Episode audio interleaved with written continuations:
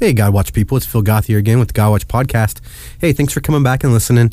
Uh, make sure you come and visit with us on Facebook. We have a lot going on. I'd love to hear from you.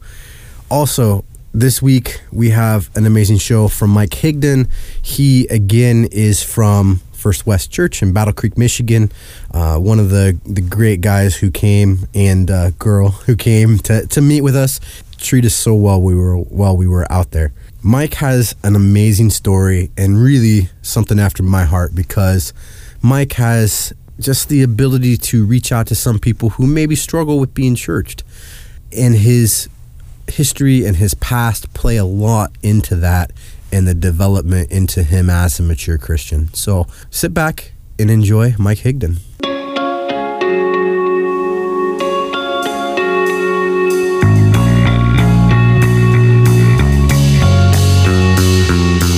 Mike, thanks for taking your time and being with us today. I just want to thank you for coming, being so willing on kind of short notice to share your share your story with us. If we step back a few years, or, or guys who don't know you, I mean, and really it's the first time we've ever met. So, can you just give me a little background on you, maybe your family, where you, how you were brought up, things like that? Sure. My mom and dad were divorced early. I think I was maybe a year old my mom remarried when I was two or three years old. They were Christian based, but they didn't go to church. We went to Sunday school. I remember that when we were little. Then we moved away to out to the country, and um, we never never went to church after that. So, kind of got away from God. I mean, I was I was five, six, seven years old when I was first going to Sunday school. So we kind of got away from going to church when we moved away. My life was pretty pretty good up till college. That's when I started where, got introduced to beer. Where alcohol. were you, where were you living it? I mean, in you, Battle Creek in Lakeview, Battle, Battle Creek, Michigan. Uh huh. Okay. And then we moved out and out of the city into a small town called Belton. So I had some good friends there, and and uh, we're close with them. And like I say, when I moved away to college, um, that's where I was introduced to alcohol. And I think when I came back to Michigan, I went to school in Lima, Ohio, to a college there, a, a technical school. So I come back to Michigan, and that's where I think my alcohol, I started abusing alcohol and met my first wife. Um, we were married only a short time for a couple years and had a boy, had a baby boy. And so I missed the first part of his life, you know, with my priority priorities being screwed up. How, how old were you when you had your first kid then? Were you still in college? 20. No. Okay. Um, I'm sorry. I was not in college. I, I was 21. I went to a two year college. I, I started college when I was 18, got out when I was 20, and I was like 21, 20, 21 when we had our, our, had our boy. So now, I mean, you're bringing up alcohol being a thing that you pointed to when you were getting younger. When mm-hmm. you when you look back on it, all of us, well, not all of us, but a good majority of us, you know, we kind of hit that college age. Mm-hmm. We're on our own, we get a little bit more freedom. Can you look to a situation of why? I mean, was it, I'm drinking because it's fun, I'm drinking to escape? I mean, is there a reason why alcohol was? I think more prevalent? to, because it was fun and to um, fit in. Social? Yeah, yeah. So. And it just, and I wouldn't drink one or two, I would drink you know 10 or 12 or 16 beers you know it wasn't to have you know a couple and be done with it. It's a life of the party kind of guy. Right exactly. So, now i mean i couldn't i know a lot of people have kids when they're 20 21 and and more power to you you know mm-hmm. but you know i kind of followed the same path a little differently you know just partying and, and mm-hmm. trying to have a good time. But i could not have imagined having a young child at 21. I was, you know, I'm 36. You know, I think first kids when I was 30. I I wasn't prepared at 30, let alone 21. I mean, what was that like? Was it just really stressful? What what was it like when you had a child at 21? I, I really think of myself as being a little more mature than most 20 year old people because I, I mean, I was working a good job. As soon as I got out of college, I had a good job and I was kind of a workaholic also, besides being an alcoholic. I loved to work and, and I would work hard and earn as much money as I could to provide for my wife and son. So um, I don't know. I wasn't. It didn't really scare me. I mean, I was. I come right out of. I mean, I worked. I had a job even when I was in high school. I worked co-op for my last two years of school, so I knew what working was about.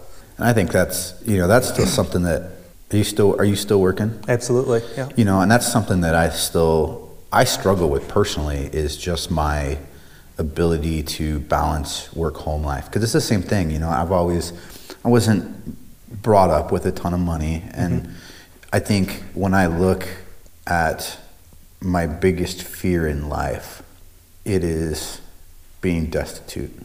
You know, being able to not support my family, being able to not support my kids, um, and I know I know that God will provide the things that I need, but in my mind, I still sometimes click back to being like, well, what happens if this doesn't happen? What happens if if God's plan is that I don't get to keep my house? You know, Exactly. I surrender. I, I struggle with the same thing as surrendering, surrendering my life to God and, and trusting Him to provide for me when I don't work those extra hours to you know to have that money. at least in my case, since I work for myself, I kind of have the ability to manage my own schedule, which which you would think would give me the ability to be home more and do the things that I want. But instead, sometimes I'll see, well, I can hustle in two more jobs and I can work these jobs during the day and these jobs at night, and then I can increase my income, you know, instead of having to rely on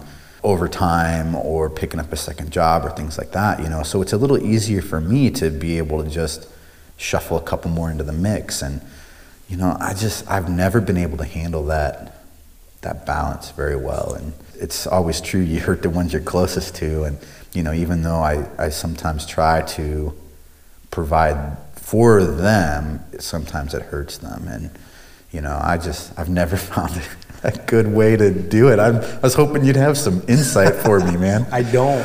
No, matter of fact, my job now, I travel a lot for work, and I volunteer a lot for the extra work. You know, so it, that pulls me away from my wife and my home life even more. So Yeah. um, I don't get to see her as often as I would like to, or as often as I should. you know, and it, it's it's interesting though because I know kind of before we kicked off here, we were just kind of getting to know each other for a minute while we are setting everything up, and one of the things we you know that I talked about was the women that we have to have in our lives to be able to understand us with specific challenges, and I think that's one of those.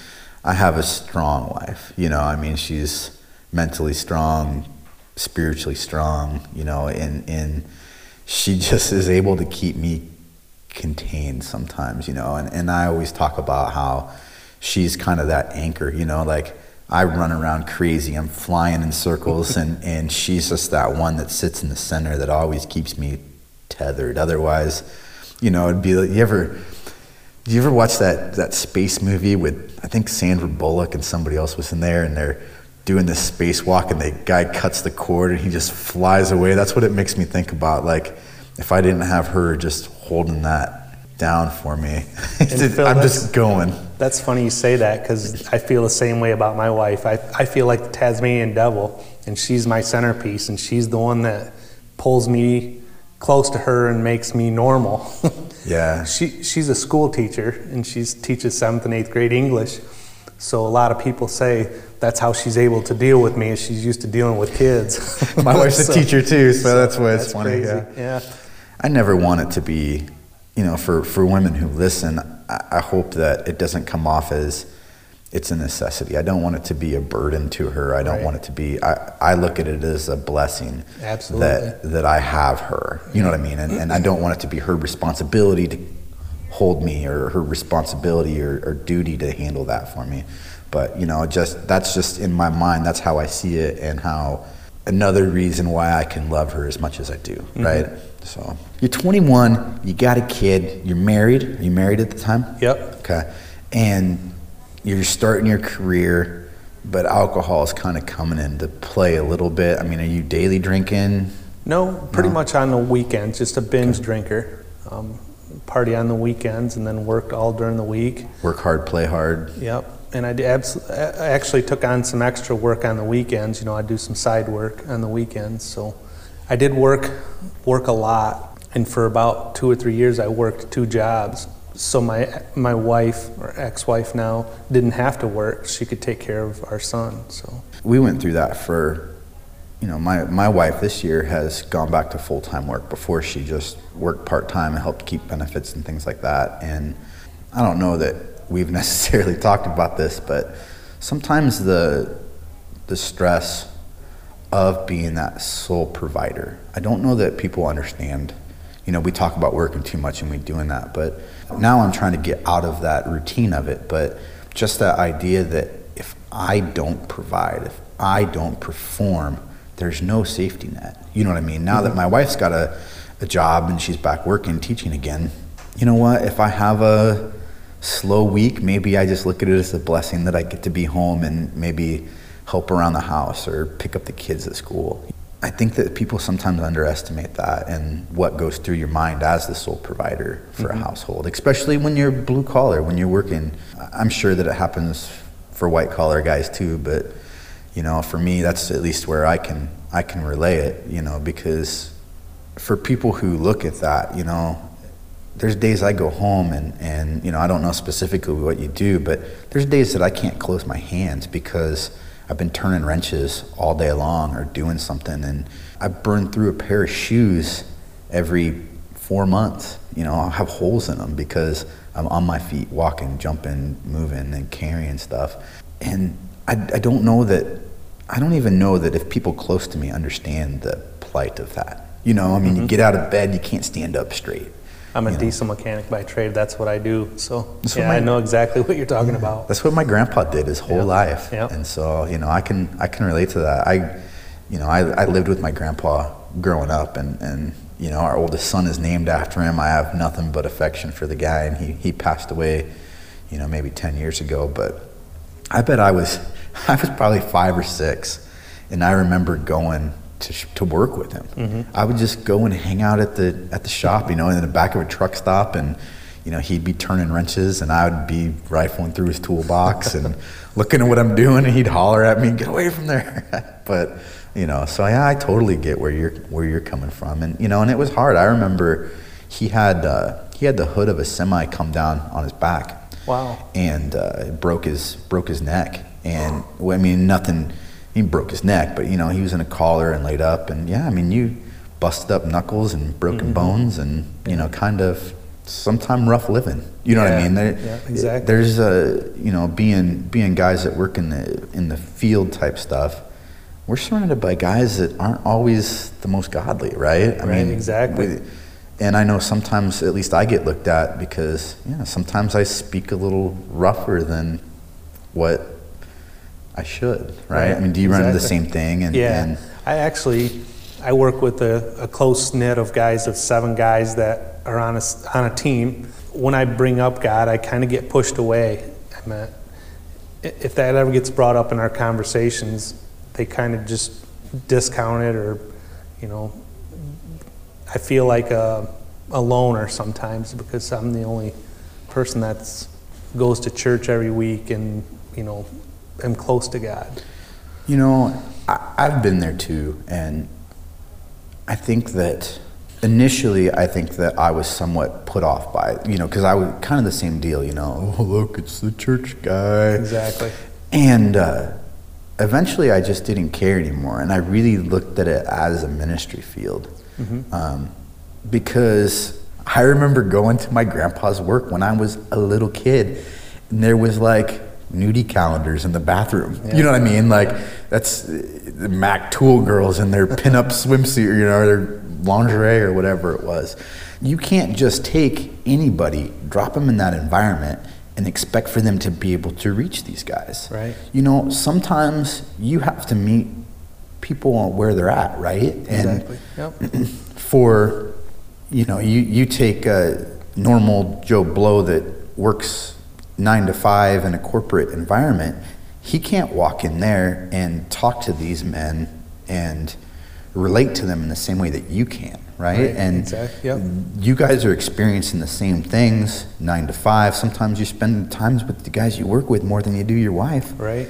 What better place than that to not be preachy, but to be able to relate to them and example to them Mm-hmm. in a way that they understand, you know. And so that's kind of that's how I started approaching it and you know, it was interesting the conversations that I would have because I remember I had this electrician that worked for me, and uh, we were working on a McDonald's, and we were up on the roof, and I bet we spent half a day. We got done working, and it must not have been busy because we sat on this roof for half a day, and he just argued with me about. And, and he, he's the one that brought up the conversation, but he just argued with me about how can you believe in God? and you know the best people i know aren't christian. And i just laid stuff out for him. And I'm not trying to convert you i'm just trying to show you trying to show Yeah. you love and trying to show you these things. You want to know why i can sit here and not be angry with you talking ill about my faith or thinking that i'm not intelligent because i have faith or you know these mm-hmm. things. It's because i love you you know what i mean and, Yeah. and just trying to get that through to somebody in, in that way is sometimes interesting so I know I've had a few guys come up to me at work, some of my teammates, and say, "Man, you've changed a lot in the last six or seven years. I've been sober sober seven years, going on eight. It's- They see a big change in me, and I said it's, you know, it's because of my Christian faith, and because I've quit drinking. But I greet people in the morning, you know, good morning, good afternoon. Just go out of my way to hold doors for people and and try to show them that I love them and you know that I care. And um, back, you know, I can say 10, 12 years ago, you know, it was me, me, me. I did everything for myself. I didn't care about nobody else's feelings. I, I know God's working on me, and I know other people see that, and that to me is important. You know that people see that, and it's and it's a compliment to me that people see that. I don't know if he meant it as a bad thing or a good thing, but I took it as a good thing. Yeah. What, however he met it, however you accepted it, is how it needed to be. You know what I mean? If, Right. if, yeah, I mean, I don't think it's a bad thing at all. You've changed. Yeah. Yeah, it's.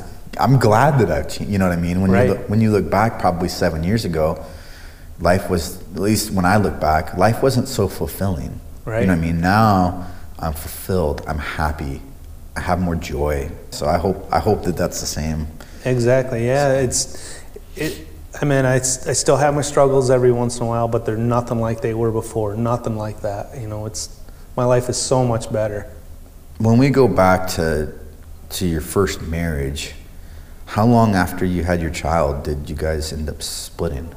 It was about eight months. Okay, so Um, not not real. Baby was still young, young. Yeah, really young, and it, that really killed me. And I'm, if I knew Jesus back then, I meant things would probably be a lot different.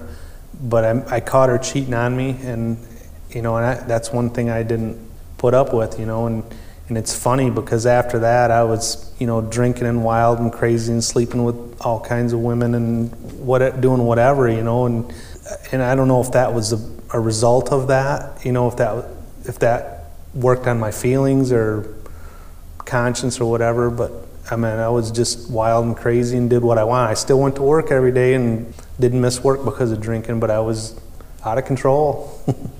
You know, filling that void, right? I mean, there's something missing and scorned by scorned by your ex, and Yep. you know, just trying to make up for lost time. You know, and that's it's a path a lot of guys find. You know, and I'm I'm hundred percent sure that God put my wife Molly in in her place because she had never been married before, and we just we're celebrating our sixth wedding anniversary today. So we've been married six years. and you're here with me instead. Yeah. I love it. but um, I'm sure God put her in the place, you know, to meet me and to, to marry me, and you know, I, I just feel we're meant to be together, and yeah. it's a blessing, So, definitely a blessing. so she met you then right after you got sober. It- well, no, I was still six years ago is when we got when you got married. married, but she's probably known me for nine years, so she knew me when I was drinking pretty heavy. So So she's seen the good side and the bad side. yeah, Then. yeah. So if we step back in that in between periods, when did you when did you come to know Christ? Like, how did that come into play in I think life? that was um, during my fourth drunk driving. Um, my uh, the pastor that married my wife and I. I mean, I knew him for probably six or eight years before because I'd go to church once in a while with my mom, and that was her. That's her pastor. He sat me down and you know introduced me to Jesus and saved me and baptized me and and uh, so I, I think that's when I really started to the light kicked on and I want to get my life straightened out. Well, and you're saying fourth fourth OWI. That's I mean that could be jail time. That could be Prison time. prison time. Yeah. Yeah. And so, did you end up having repercussions out of it? I mean, did you have? I mean, obviously, in between one, two, three, and four, did you have? Did you do prison time? Did you have? Well, the third, set up? the first two, I, um, I had my license revoked for 30 days and 60 days, and then my third one, I had it revoked for a couple years, and I wore a tether for, I think, three months, and had to breathe into a breathalyzer. And I finally got my license back, and I had to have a um, breathalyzer to start my car, and yeah, it was. I mean, it seemed like after the third one I would have learned, but I just didn't. And I mean, I was 31 years old when I had my third one. And it's most people, you know, after I look back on it, most people are grown up and are done with their hard drinking days before that. Yeah. You know, so Because you can't you can't go that long; it'll kill you. right, yeah, But and that's and that's one of the you know I think that as a society sometimes we see we see drugs and alcohol. I mean they're both addictions, but mm-hmm. because alcohol is legal, sometimes we go, no, it's just just it's just beer, it's just liquor. But some of the worst detoxes I've ever seen, and some of the worst withdrawals, and some of the people who come back repeatedly are with alcohol. right. And I think sometimes as a society, we kind of downplay the severity of alcohol and chronic alcohol use. So, Well, I think a, a big part of my um, recovery was AA. I mean, I would dabble in it. The, after the first one, I didn't go to AA. The second and third one, I went kind of in and out. And the fourth one, I mean, I, I did the, you know, the uh, 90, 90 days, 90 meetings or whatever it is. And, and man, it's just an eye opener. You know, the people took me in and they, you know, I got a sponsor and worked the program and did everything I was supposed to do but I kept going back, you know, and that's the key to staying sober. You know, that and a loving wife and people that understand and want to help you. You know, you got to have that. You got to have help. You So- can't do it on your own. so now I've never been in a step program like AA. Um, what, what's that sponsored relationship like? There's a thing called a trigger, and that's what causes you to drink. Well, my trigger was, you know, the weekend and um, being alone. I didn't want to be alone. I wanted to have, you know, go to the bar and and um, be the life of the party and, you know, be funny and and uh, interesting. And so that was my trigger. And when you have a sponsor, when you get to that point, you need to call your sponsor and tell them, you know, look, I'm I'm thinking about going to the bar, you know, and then he talks you through it and Weighs it out. you, you can meet him, you know, go and meet him for dinner or lunch or whenever, you know. It- That that- a sponsor plays a big part in your sobriety. I walked with a lot of kids. I mean, I see kids, you know, they're late high school, still mm-hmm. kids, um, who had addiction issues. Mm-hmm. And yeah, the phone would ring in the middle of the night. And most of the time they would come to me after it was too late. I messed up, mm-hmm. you know, and I really, you know, I really preached that it was important that their parents knew and and I had a couple who didn't talk to me anymore like that you know I still know you know one guy comes into mind in particular I was like you really have to talk to your parents about this and and you need they need to know what's happening they need to know the situation and he called me up one day and, and I walked with him for a little while and uh, he called and just laid into me about how I ruined his life and this, that, and the other. And I, I never heard from him again. And I always kind of wondered. And you know what? Now he, from what I understand, he is clean, sober. He's helping other people with recovery. And you know what? If that means that I don't get to have a personal relationship with you, but you get to live and you get to help other people, like my job is done. Like Yeah. we don't have to be friends. Yeah. Like I'm just glad that you have a good life. And at the time, he couldn't see it. I, I kind of wonder if that's kind of what that sponsor relationship is. You know, that you just you're not their friend. Exactly, You're, yep. you're there to lay out some honest truth to them and and push them in the direction they need, even if it means they're going to hate you. Yep. So- And I've told people that. I've helped, you know, people have come to me and asked me how I've stayed sober and, and what it takes. And I said, first of all, you got to get a sponsor, and it's got to be somebody that's not close to you because they're going to tell you exactly what you need to hear. You might not like it, but they're going to tell you, you know, you need to, and you need to call them before you drink or before you use, not after. Yeah. And You that's know. what that's what helps you stay sober. Do you still? Are you an alcoholic? You, you're, once you're an alcoholic, you're always an alcoholic. Okay. Now, after not drinking for six years, I know that some people find that hard to understand, right? Mm-hmm. Because y if you're a vegetarian now, you're not. I used to eat meat. Well, now I'm not. How? How? Why are you still an alcoholic, even though you are sober?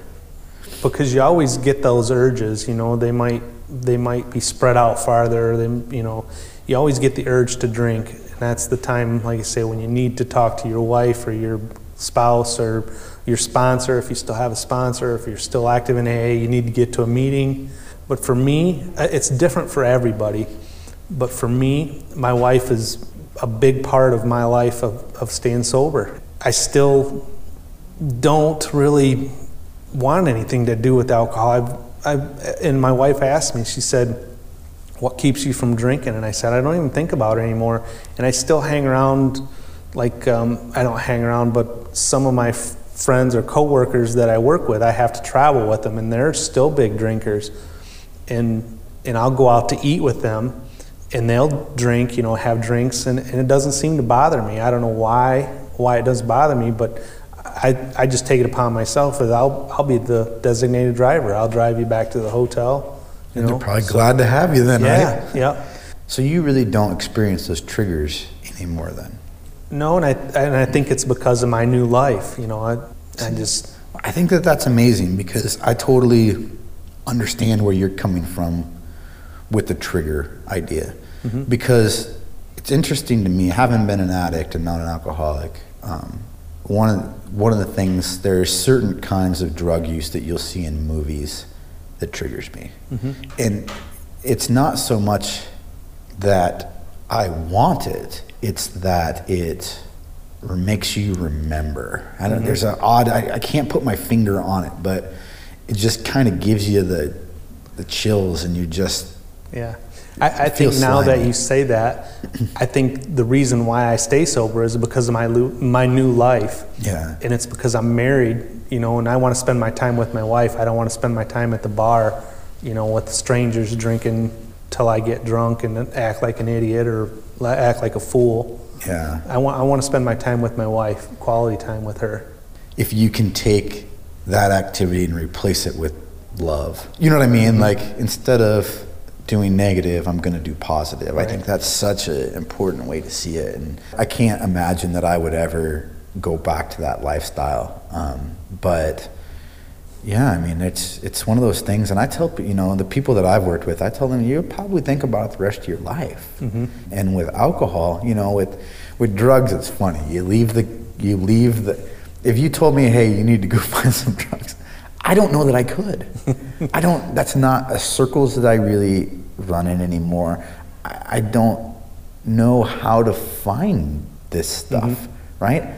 Alcohol, you can go to any grocery store, any convenience store. Yeah. It's everywhere, any restaurant. Yeah. And so you're surrounded with it all the time. And I, I just, I think that would be such a challenge. Yeah. I really do. I'll tell you another thing that keeps me sober is my fourth drunk drive, and I spent three three days and two nights in a jail in Houston, and it's supposed to be one of the worst jails in the United States. Wow. And I seen stuff there that a lot of it I can't repeat, but it just was an eye opener. and I don't ever want to go back there again ever. And that was just like a county jail. Yeah, well, the Houston, Yeah. the city jail or whatever.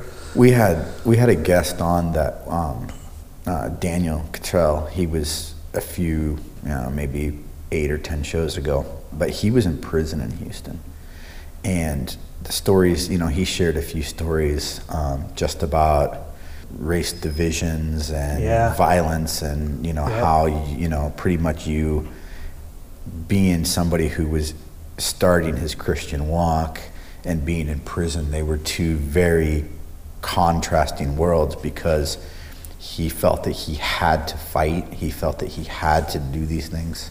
After talking with Daniel, um, I just could not imagine being in that situation and having to contemplate whether your safety or your morality. I mean, those aren't things that we deal with in normal life. And I feel fortunate that the only things that, you know, I've never been in jail a long time, you know, for, for more than, you know, a holding cell. Mm-hmm. Never been to prison, never had to experience those things. And I sure hope I never do.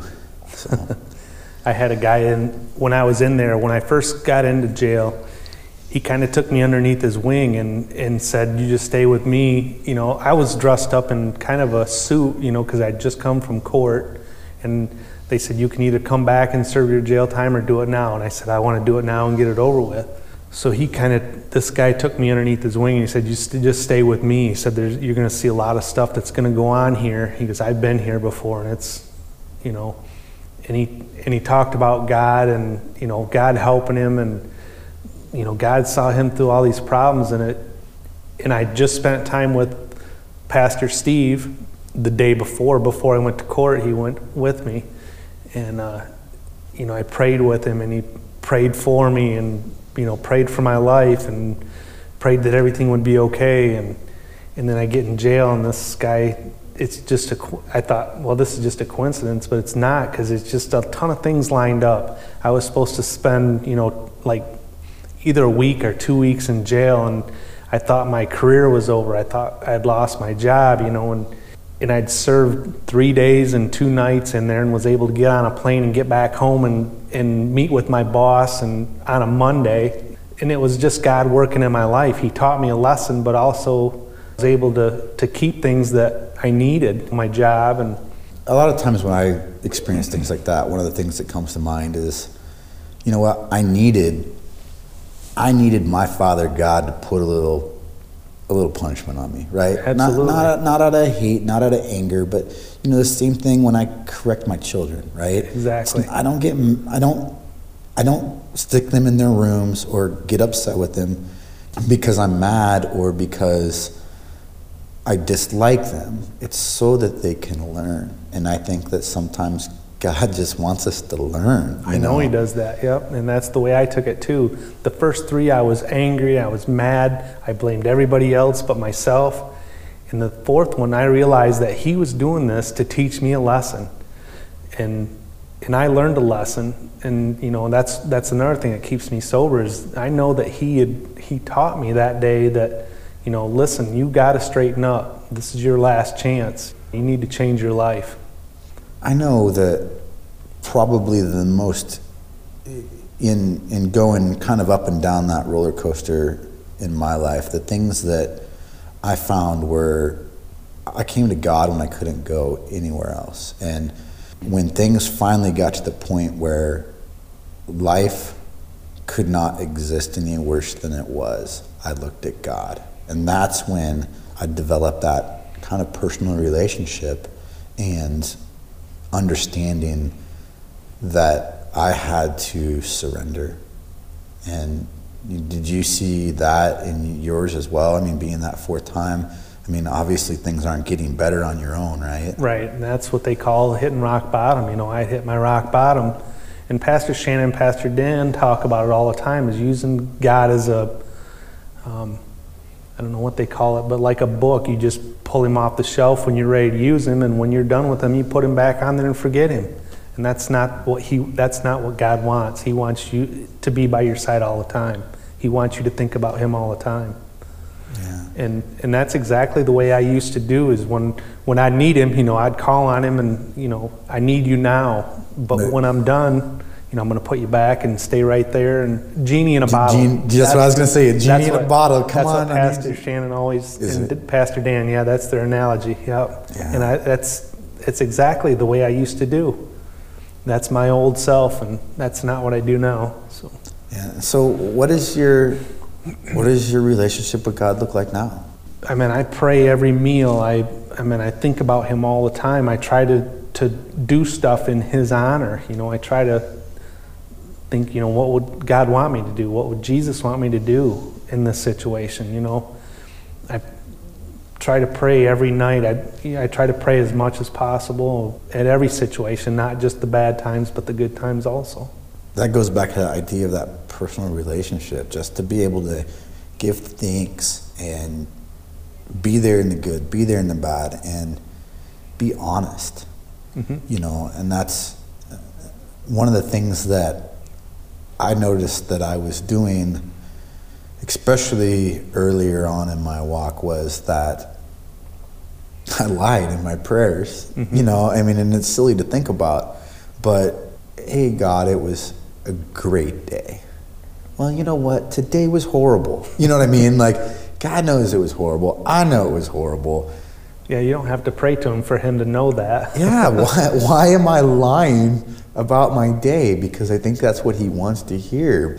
At the end of the day, I think God just wants to hear our honesty and our mm-hmm. truth. He built us and He made us, and He knows those things that we're going through. Why do we think that we can lie to Him?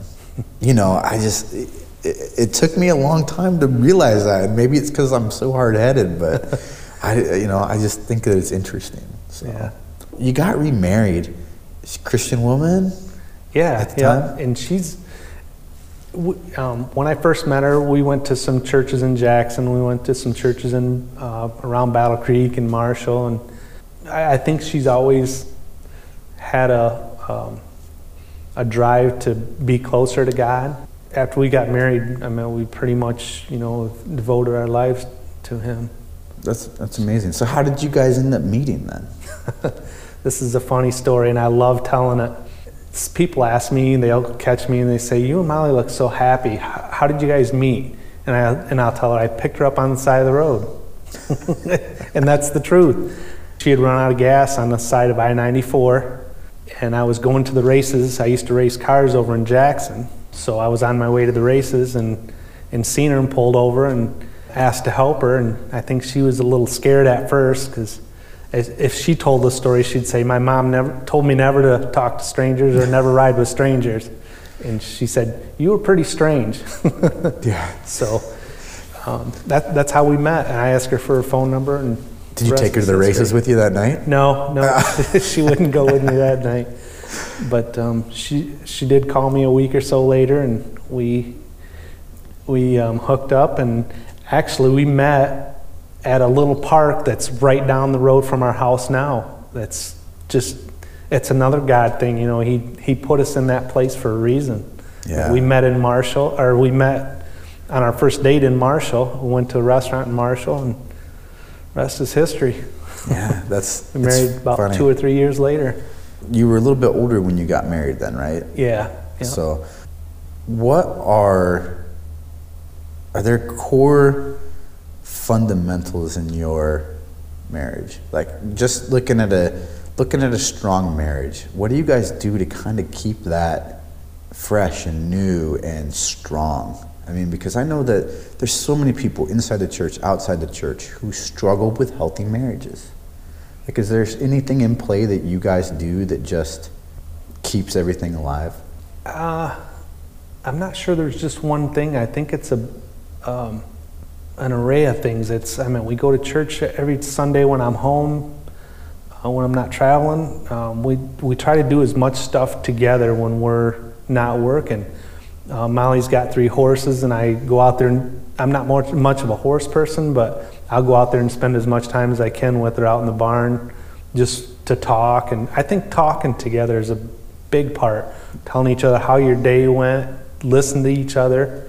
Um, it's just a, a big part of spending time together. We eat together, we have supper together. We, like I say, when, when we're together, we just spend every minute and talk every minute we can together. And I think it's neat that you talk about how you know she has horses, probably a love for horses, and you- you're not so much. But I think it's neat that you're going to meet her in her place, Mm-hmm. right? Chances are, if you don't like horses, your place isn't going to be a barn full of horses, right? Right. But that's the place that she loves, Mm-hmm. and and you go, hey, I'm going to go out there and meet her instead of making her come and sit down on the couch next to you and talk about your day. Yeah. You're, you're you're going to where she is, and I think that that's that looks beautiful. Yeah, and there's there's the guys at work make fun of me, you know, because I I pretty much I they feel like they tell me that I live for my wife because I don't have any hobbies anymore. But I've done I've had my dream. I've raced cars for ever since I was 20 years old. I had multiple cars. I had got my son into car racing, but I'm done with that life now. You know, that was part of my drinking days. It's I'm done with it. And my wife's dream has always been to have horses. Well, when we moved, bought the property in Marshall, you know, she set out some, you know, to to um, accomplish some goals, and I wanted I want to help her live, you know, live her dream. This is her dream now. I've lived mine. I want her to have what she always have, has dreamed about since she was a little girl. Yeah, I feel a little bit of that too because, you know, I've done a lot and I'm happy. You know, Yeah. I, I would say that there are times where I desperately, you know, I competed in athletics and different things until I was in my mid 20s. And mm-hmm. I sometimes miss competition. But if I think, would I rather spend five days a week in a gym working on something or you know what my dream is that my family is happy and my family yeah. is doing the things that we want to do Yeah. you know when my kids want to go take a taekwondo class i can put them there and i can not live through them but help them flourish in their their place because i've been you know i talk about the live through them because I have been amazed in in the in the city that we live in, um, you know, uh, central Iowa, right outside Des Moines. Competition for kids starts early. They put a really big emphasis on athletics, and we we put him in flag football. My oldest was in flag football this year, and there were already parents screaming at coaches Wow. disrespecting their five year olds. Half of them can't catch the ball. you know, my kid didn't get enough play time. My kid didn't get this, that. Your kid's not an all star. He's five years five old and trying old. to figure out how to play catch. they just got so into it, I think, because their whole being is kind of wrapped up in what their five year old accomplishes. Mm-hmm. And mine is not. I just want to see them be happy, Mm-hmm. right? And, and to do the things that they want to do within reason. Mm-hmm.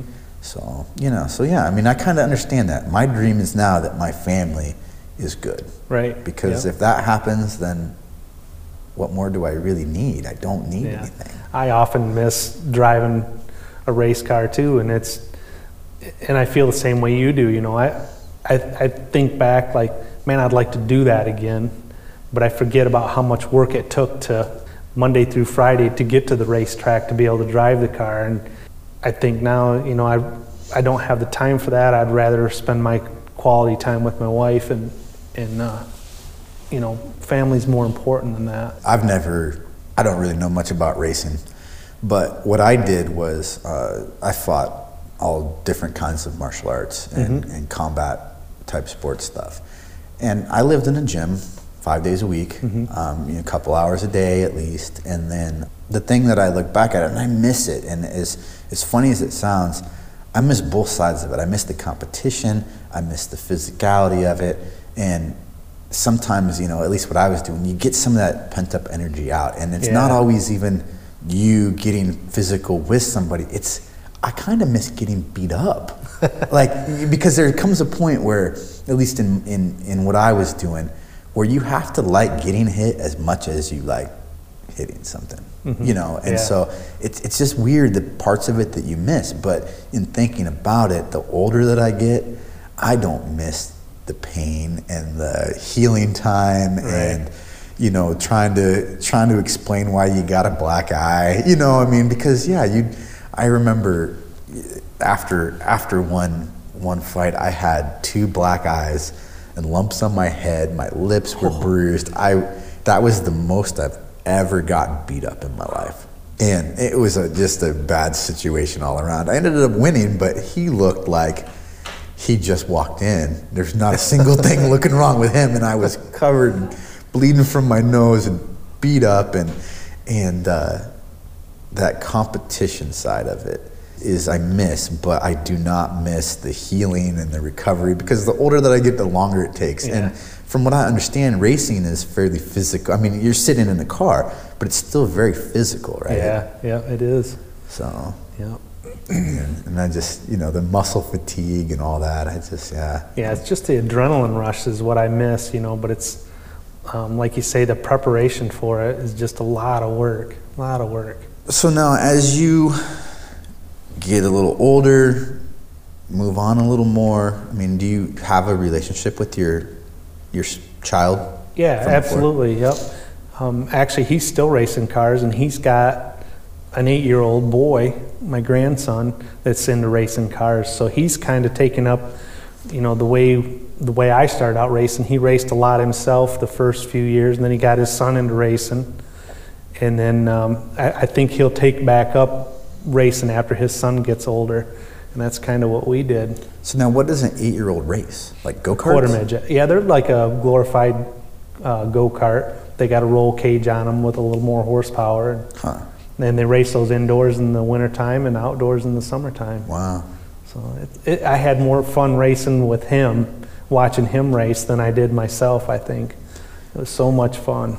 There's an odd joy, you know, it's kind of like what I'm talking about with some of my kids' stuff too. There's an odd joy to seeing them do things that, you know, yeah, so you get to watch your kids race. Yeah. And like now I get to watch my kid do martial arts. Mm-hmm. And it's hilarious because we, you know, when you come in, everybody, at least in our situation, everybody, they're in a class. Some of these kids have never done anything. Well, my kid, you know, my oldest in particular, he can tell you what all the different kicks are. He can do them. He can throw, come, because we have fought since he was little, little. You know what I mean? And like, I remember he'd come and he'd do that big kid swing thing where they just swing their hand over their head and try to bonk something. And I'd be like, if you're gonna do it, you gotta do it right, you know? And so it's funny to watch him in this class because he does so well. I love seeing him because he knows he's doing good too, you know? And so he kind of, it helps him puff up a little and, and be proud because he's a, he's a shy kid. He's somewhat reserved, at least in public. In private, he's a wild animal.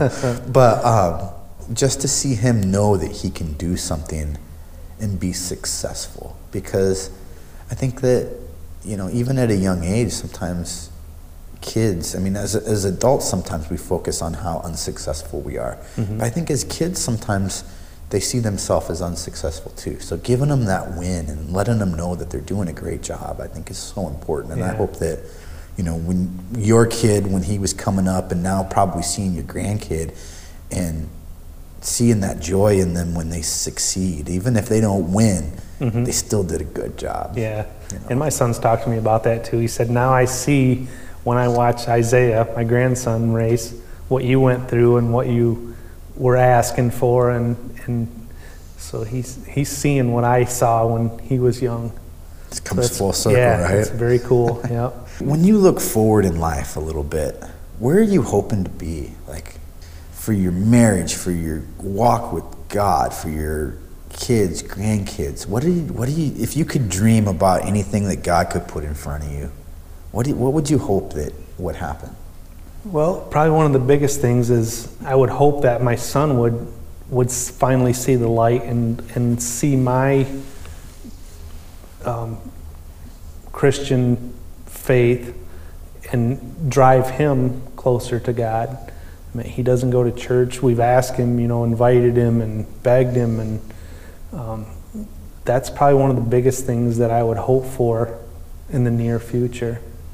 Um, and for him to get his son you know, into Sunday school and, and get him started. I think that's important. And for my wife and I, just to be closer and just spend more time with our church family and retirement's coming soon. That's what I was, that's what I was going to ask about. You just We have. We've got. Um, we sat down with a financial advisor and and we figured out a plan for me and my wife. And I've got eight more years till I retire. She's going to work probably another ten years, and then we've we've got a vision of property down south, somewhere where it's warm. so um, and living on a lake maybe with a boat. boat, Just some time to relax and some rocking together. chairs, sit Yeah, on, sit on yep. the patio and drink lemonade. Yeah, So- exactly. You know, and I- I think that that's I'm I'm what thirty years Oh, from young retirement, something like that. Man, I still daydream about it. You know, Yeah. I'm like, God, I, if I could just sit at home with my wife and we could just do those mundane things. You know what? We could go to Target in the middle of the day. You know what? That would be wonderful. Yeah. You know, just to think about being able to spend that quality time together, I think Yeah. is there's so much there's so much joy that I find in it. Yeah.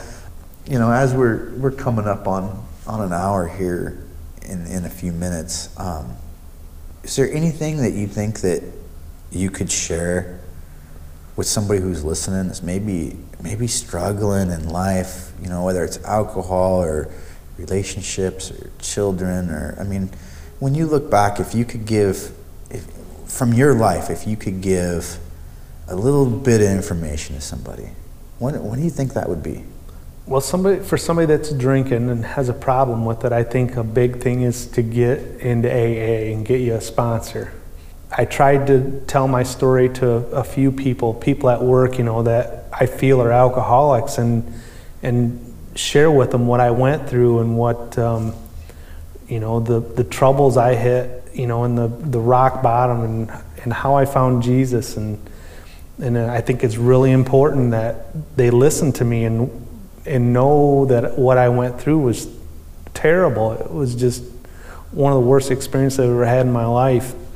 Get into AA and get a sponsor, uh, get close to Jesus, find a church, find a good church family, and groups are a great way to um, get involved with that. Get new friends. You know, change your life. Do it while you're young.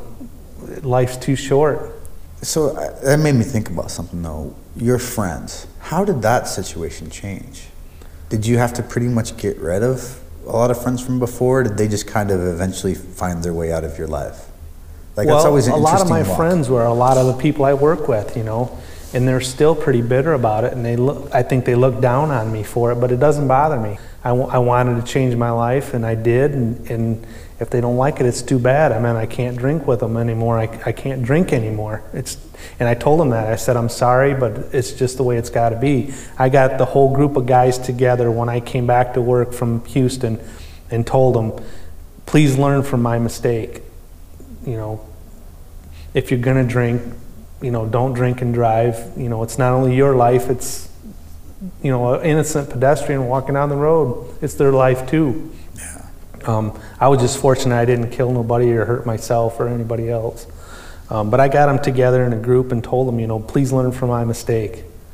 You know, um, I, I wish you guys would get closer to Jesus and, or, you know, follow in, in his footsteps. It's, it's a big part of, it's a big part of life. And like I say, life's too short. You gotta, you gotta embrace it while you can. Yeah, I mean, that's that's exactly it, and I think that I think it's so wonderful to see you just using that as a ministry field. You know what I mean, mm-hmm. and just being that example. And when some guy says, you know, it's what I went through. When some guy says, "God, I don't know what to do with my life," you know, it's my life is a mess. You know what comes to mind? What came to mind for me? All of those people who were doing things differently, and what were they doing differently? They knew God. And that's that's what AA teaches is when you go through the process to get sober, that you got to change your friends, the people you hang around, the people or the places you visit, the bars, the you know restaurants or whatever serve alcohol. You got to change all that to change your life.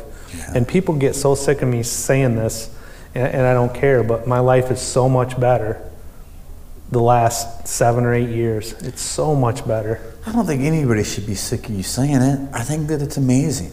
I, I know that I describe my life as the same. It's so much better. Yeah. But I would never want to forget where I came from because I'm I feel fortunate that I know what a life not so great is and I know what a life that is fulfilled is. That's what part of, uh, part of that keeps me sober is not forgetting where I came from. I don't want to go back there. So it's good that it, you know there's a reminder there that I don't know. I just I don't want to go back there, and it's good. It's I still remember it because Yeah. I think that's what keeps me sober. And when we work with those people around us, I don't go to church here in southern Michigan unless I'm visiting, you know, and, and but as I travel around the country and I go to churches, a lot of them are the same. Mm-hmm. You know what I mean? You get the same feel, the same vibe, and you talking about alcoholism, me talking about addiction. I've had friends who have spoken about pornography and different things like that. Those are all things that are somewhat hushed up within the church. Mm-hmm. And so, as sad as it is, and, and maybe I'm speaking out of, out of place a little bit, but for people like us to be able to walk in and relate to somebody who needs help, sometimes churches don't have the right facility to be able to support that person. Mm-hmm. But God has put that facility in you. You can facilitate the walk of that person and not take on their responsibility, but yet show them a different way of life Yeah. and show them, I know where you've been. I know when I was working with the kids I was telling you about earlier, you're, you're detoxing. You know, day one is rough. Yeah. Day two, way worse. Yeah. You know, and just being able, I can explain. Here's how you're going to feel tomorrow. Here's what's going to happen to your body. You're going to be uncomfortable. You're not going to like it. Being able to just, they know that somebody else has gone through what they, they do, and that's one of the things that I, you know, I love the ability to be able to do this show, to show people that you're not alone. You know, mm-hmm. those things that, those things that you hide and those things that you hold on to once we have embraced these situations enough to be able to openly discuss them, I think that we grow so much. Taking, you know, I know it's used with sexual sin a lot, but take those things out of the shadows and put them in the light. And that goes with any of our sins, you know, Yeah. even even the kind of ones that we don't see. I mean, what gossip or you know these these kind of minor infractions that we see.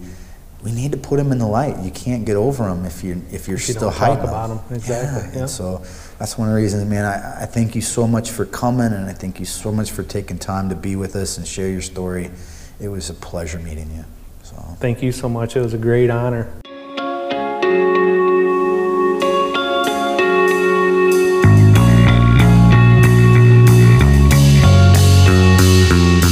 Well, I hope you guys enjoyed hearing Mike's story.